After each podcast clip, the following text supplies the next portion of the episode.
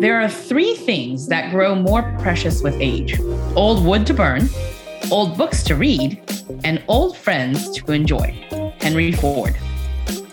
Hi, everyone, and thanks for tuning in to Easier with a Friend. We are best friends who have learned and benefited from examples of other great friendships before us. And today, we thought it would be interesting to discuss some of them. As always, I am Chi. And I'm Elaine and we are excited to be sharing one of our favorite topics today. Yep. As close friends who have known each other 27 years now, we are always fascinated by other examples of close friendships. Today, we will discuss some of the best examples of great friends that we know of and any tips or tricks we learned from them about maintaining our friendship. So, Chi, let's start off our very first pair of friends, super famous, Oprah and Gayle. Yeah, let me just give a quick background because they have been friends now for 46 years. They first met in 1976. They were both working at a Baltimore TV station. And even though they were in different departments, they were the only two single Black female there. And I believe the story goes something like one night there was a big snowstorm. And because Gayle couldn't make it home to her own place, and Oprah lived closer to the studio, Oprah asked Gayle to spend the night and kind of sheltered with her. And as they say, the rest is history. Yep. So I think she and I have always been admirers of Oprah and Gayle's friendship. And I mean, for pretty clear reasons, they seem to be the kind of friends who just really have each other's backs at all times the term ride or die is was probably invented for Oprah and Gayle. I'm the Gayle to your Oprah. That's the common saying. We really admire how, no matter the situation, they are always there for each other. And they have also said, and uh, this is not an exact quote, but I seem to remember that they've also said that, hey, they're also each other's best critics. Like they're always honest with each other and they're able to provide critique for each other in their friendship. And I think that's one of the greatest things that you can have in life, right? Is an honest mirror of your strengths and your shortcomings. So you know as a person where it is that you should grow, or sometimes as humans, we have trouble acknowledging our own shortcomings. And I think it's invaluable if you're able to be vulnerable with someone to have that person that provides you that feedback about what you yourself are lacking. In this way, Elaine is definitely my Oprah because I have often been like, all right, I just had a discussion with my husband. And do you think I'm crazy to think this way? Or I just read something or this happened at a play date or whatever it is. You always have that friend that can kind of give you another perspective. So definitely find you a Gayle or find you an Oprah, whichever one you want to be in the relationship, find you one of those. I think the other thing they had mentioned, which I think really makes for long lasting friendship is that there is no jealousy. And everybody know Oprah is very successful in many ways. So is Gayle, right? But early on in the relationship, where Oprah was clearly much more financially successful and much more famous than Gayle, there was still no jealousy. They were still supporting each other. They still were on equal terms, if you will, in terms of their friendship. And so I really love that. And I think at one point I had mentioned to you how impressed I was about the length of their friendship, right? 46 years as of 2022. And you had mentioned something that I was like, wow, that's mind blowing. You want to share that with our listeners?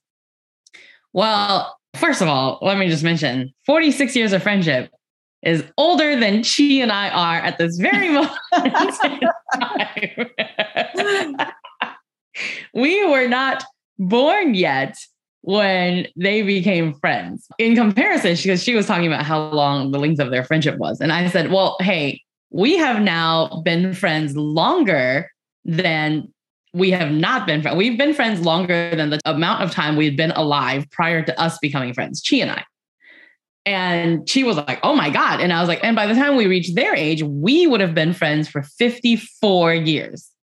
So technically, as long as we both continue living, we will out of friendship Gayle. Hashtag friendship goes. All right, why don't we move on to our next example? Go ahead, Elaine.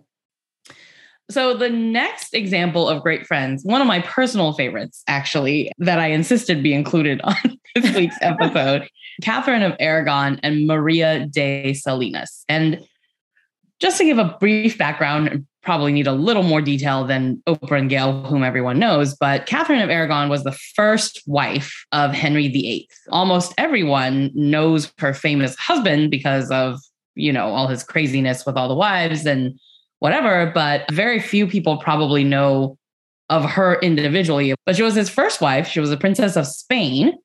And Maria de Salinas was one of her ladies in waiting.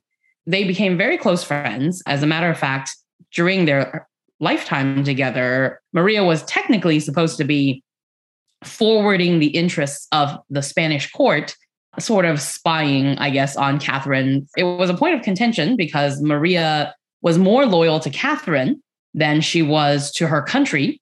And so she wasn't performing the adequate duties she was supposed to, according to the King of Spain. But more importantly, when King Henry set Catherine aside for Anne Boleyn, his second wife. In an attempt to sideline Catherine, Henry had her banished essentially to a faraway castle. And when she was on her deathbed, he forbade anyone to visit her. And when Maria learned that she was dying, she rode through the night 60 miles, I believe, to go visit her friend. And at some point in her journey, she was thrown off her horse and got back on and continued her journey so that Catherine wouldn't die alone. And when she arrived, she was muddy and dirty. She managed to convince the jailer that, hey, well, I lost the papers which the king granted me to allow me to visit. And he believed her, let her in the room. And once she was inside, she locked the door and refused to come back out. so she arrived at Kimbolton, which is where Catherine was being held on January 6th, and Catherine passed the following day in her arms. So, what I think was most interesting about this friendship is because I thought it was so brave of Maria is that she was risking literal death. I mean, Henry was crazy. The possibility of death or imprisonment for defying him and going to visit Catherine were extremely high, actually. And she did it regardless. It didn't matter to her. And when Maria finally passed in 1539, the legend is that she was interred at Peterborough Cathedral with Catherine. So she could stay by her queen's side in death as she did in life. Wow, that is such a touching story. And you're right. I am so glad, first of all, that we don't live in a time where some crazy person that called themselves king can make up all kinds of rules and then chop your head off for it. Because if I was alive in that time, I'm not sure if I would be brave enough to risk death to be able to come see you. Not even the journey itself, but the like punishment afterward. And just mm-hmm. think about how much easier it is to be friends now. If you're sick, I'll call you. I'll FaceTime you if I can't make it there for whatever reason, right? If I can't get on the plane, which is already much more comfortable than the ride she had to take on horseback to go see her friend. It's so much easier nowadays to be there for your friends and be there for each other versus back in those days. It's like, I'm sure Catherine didn't even know someone was coming. And mm-hmm. she was just thinking that she was going to be alone and how comforting it must feel to have Maria come for her, mm-hmm. knowing how hard it is and knowing the risk. So, such a touching story. Yeah, that's the reason I really wanted to include this one because when I learned about their story, I was like, you know, a great friendship like that shouldn't just be lost to the annals of history, right? But uh, moving on from the sadness, our, our third great friendship, Ella Fitzgerald and Marilyn Monroe. Chi, you want to tell us a little about them? Yeah, so a quick backstory. I don't know if we would classify them as a best friend duo, but definitely for them to even have a friendship is surprising because mm-hmm. during the 1950s in America, where race was such a touchy topic, if you will. Let me just tone it down a lot, right? Mm-hmm. Marilyn Monroe, who was already a big star at the time, the story goes that one of her acting coaches had recommended that she listen to Ella Fitzgerald to kind of help improve her own singing. And mm-hmm. therefore, she became a fan of Ella Fitzgerald. So at one point, she was asked about her favorite singer. And this is a quote from her. She said, Well, my very favorite person, and I love her as a person as well as a singer. I think she's the greatest. That's Ella Fitzgerald. And so mm-hmm. not only was she a fan, but she also, of course, really liked Ella as a person. And on top of saying nice things about her, she also would show up at clubs where Ella was singing at to help give her more publicity just by showing up and support her career. And so I think just looking at the context of the political and cultural atmosphere at the time, it's so amazing to think that two women who you can say are from such different background can be supportive of each other still. It's just a beautiful story, something definitely we wanted to highlight. Mm-hmm. Well, it was such a big change that Marilyn made to Ella's career that Ella said long after Marilyn had passed that she owed Marilyn Monroe a true debt. She mentioned that once Marilyn started promoting her, and Marilyn went really like out of her way to ensure her success, that she never had to play a small jazz club again because she had been having trouble booking bigger clubs. And I think her first big club booking, Marilyn made a deal with the club owner actually and said, Hey, if you'll book her, I'll come sit in the front row every single night of the performance and I'll bring my famous friends. And I believe she brought Frank Sinatra and Judy Garland, if I remember correctly, to the opening night performance.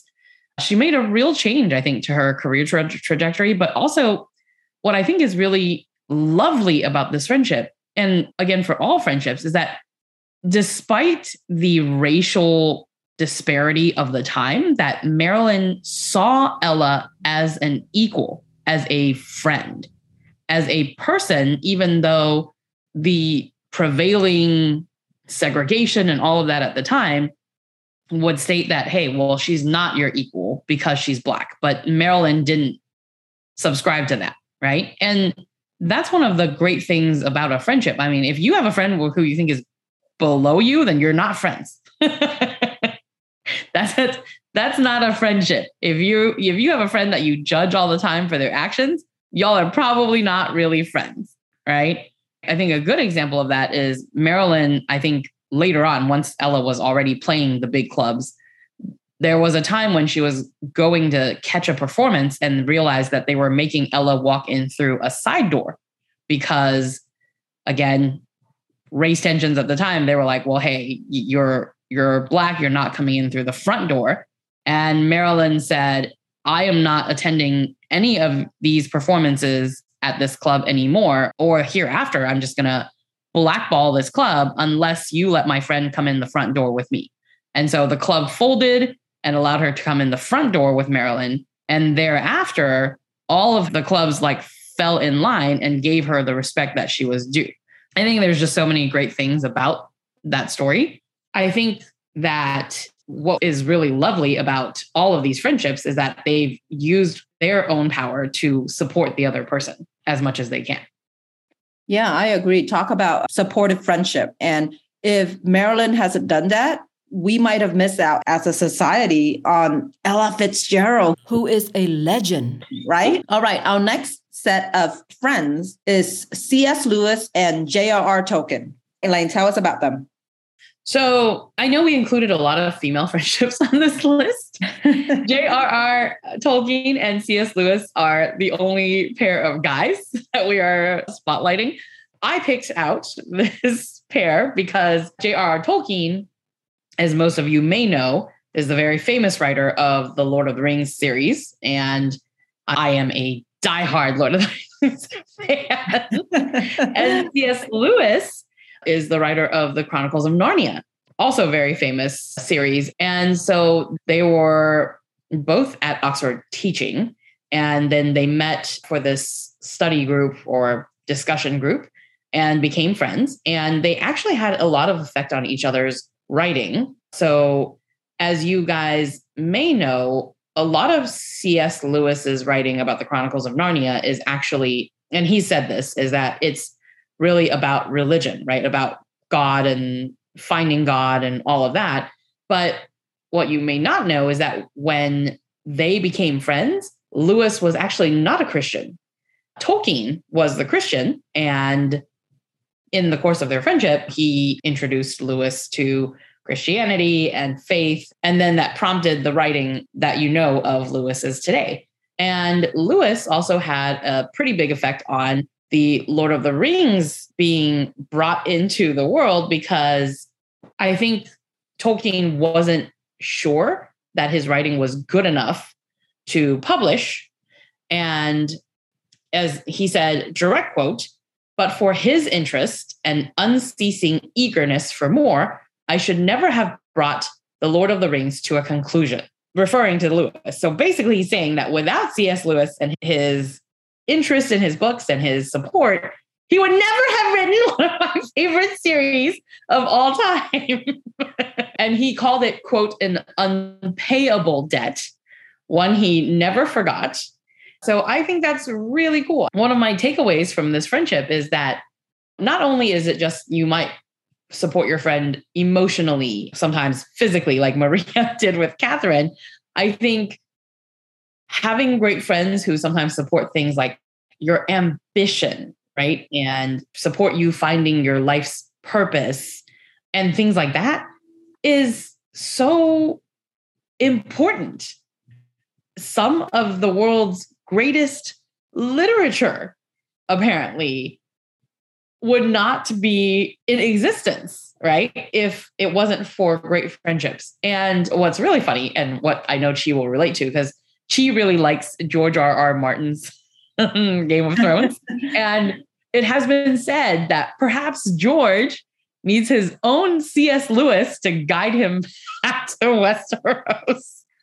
well, it's interesting because George has talked openly many times about how much J.R. Tolkien's Lord of the Rings series helped create who he is as a writer and shaped him when he was younger. So without C.S. Lewis helping Tolkien, George R. R. Martin wouldn't be the same writer.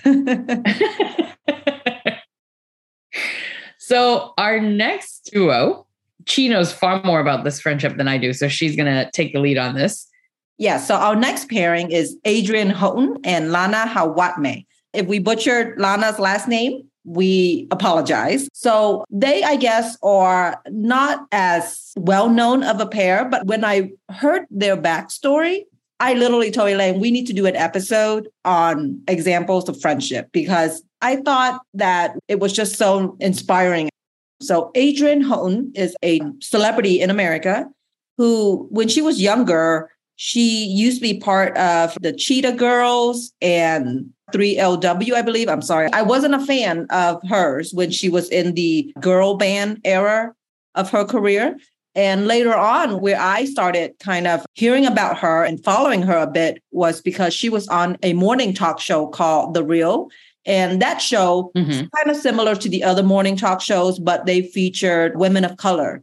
So they had Black Americans on there. They had Adrienne, who is Hispanic American. They had Mai, who is Vietnamese American. And they kind of featured and elevate voices of women of color. But aside from that, mm-hmm. Adrienne has been in the show business since I think she was like 15, maybe somewhere around there. And Lana, at the time when they first met, was just a fan of Adrienne.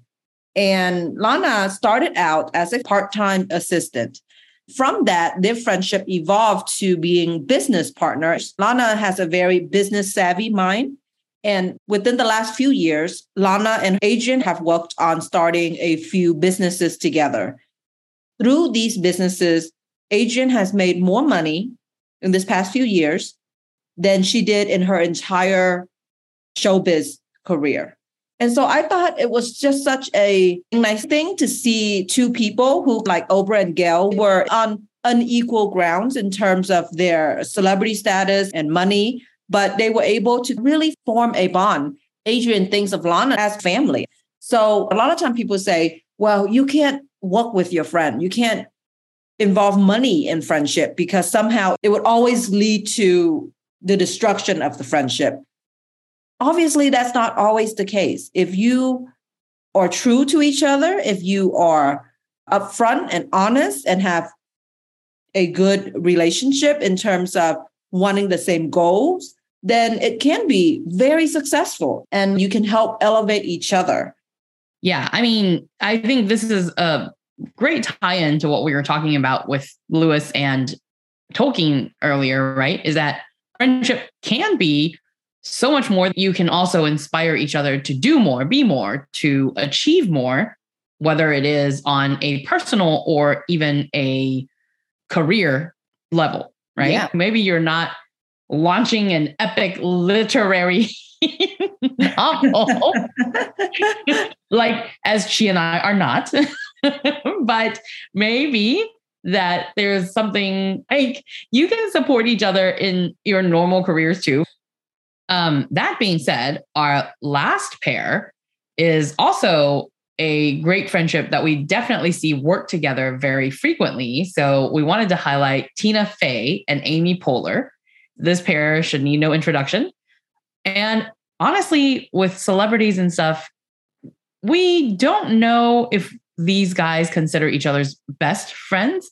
I mean, I think certainly a lot of articles that write about them call them besties, but I don't know if they've actually ever come out and said, hey, she is my quote best friend, like Oprah and Gayle have.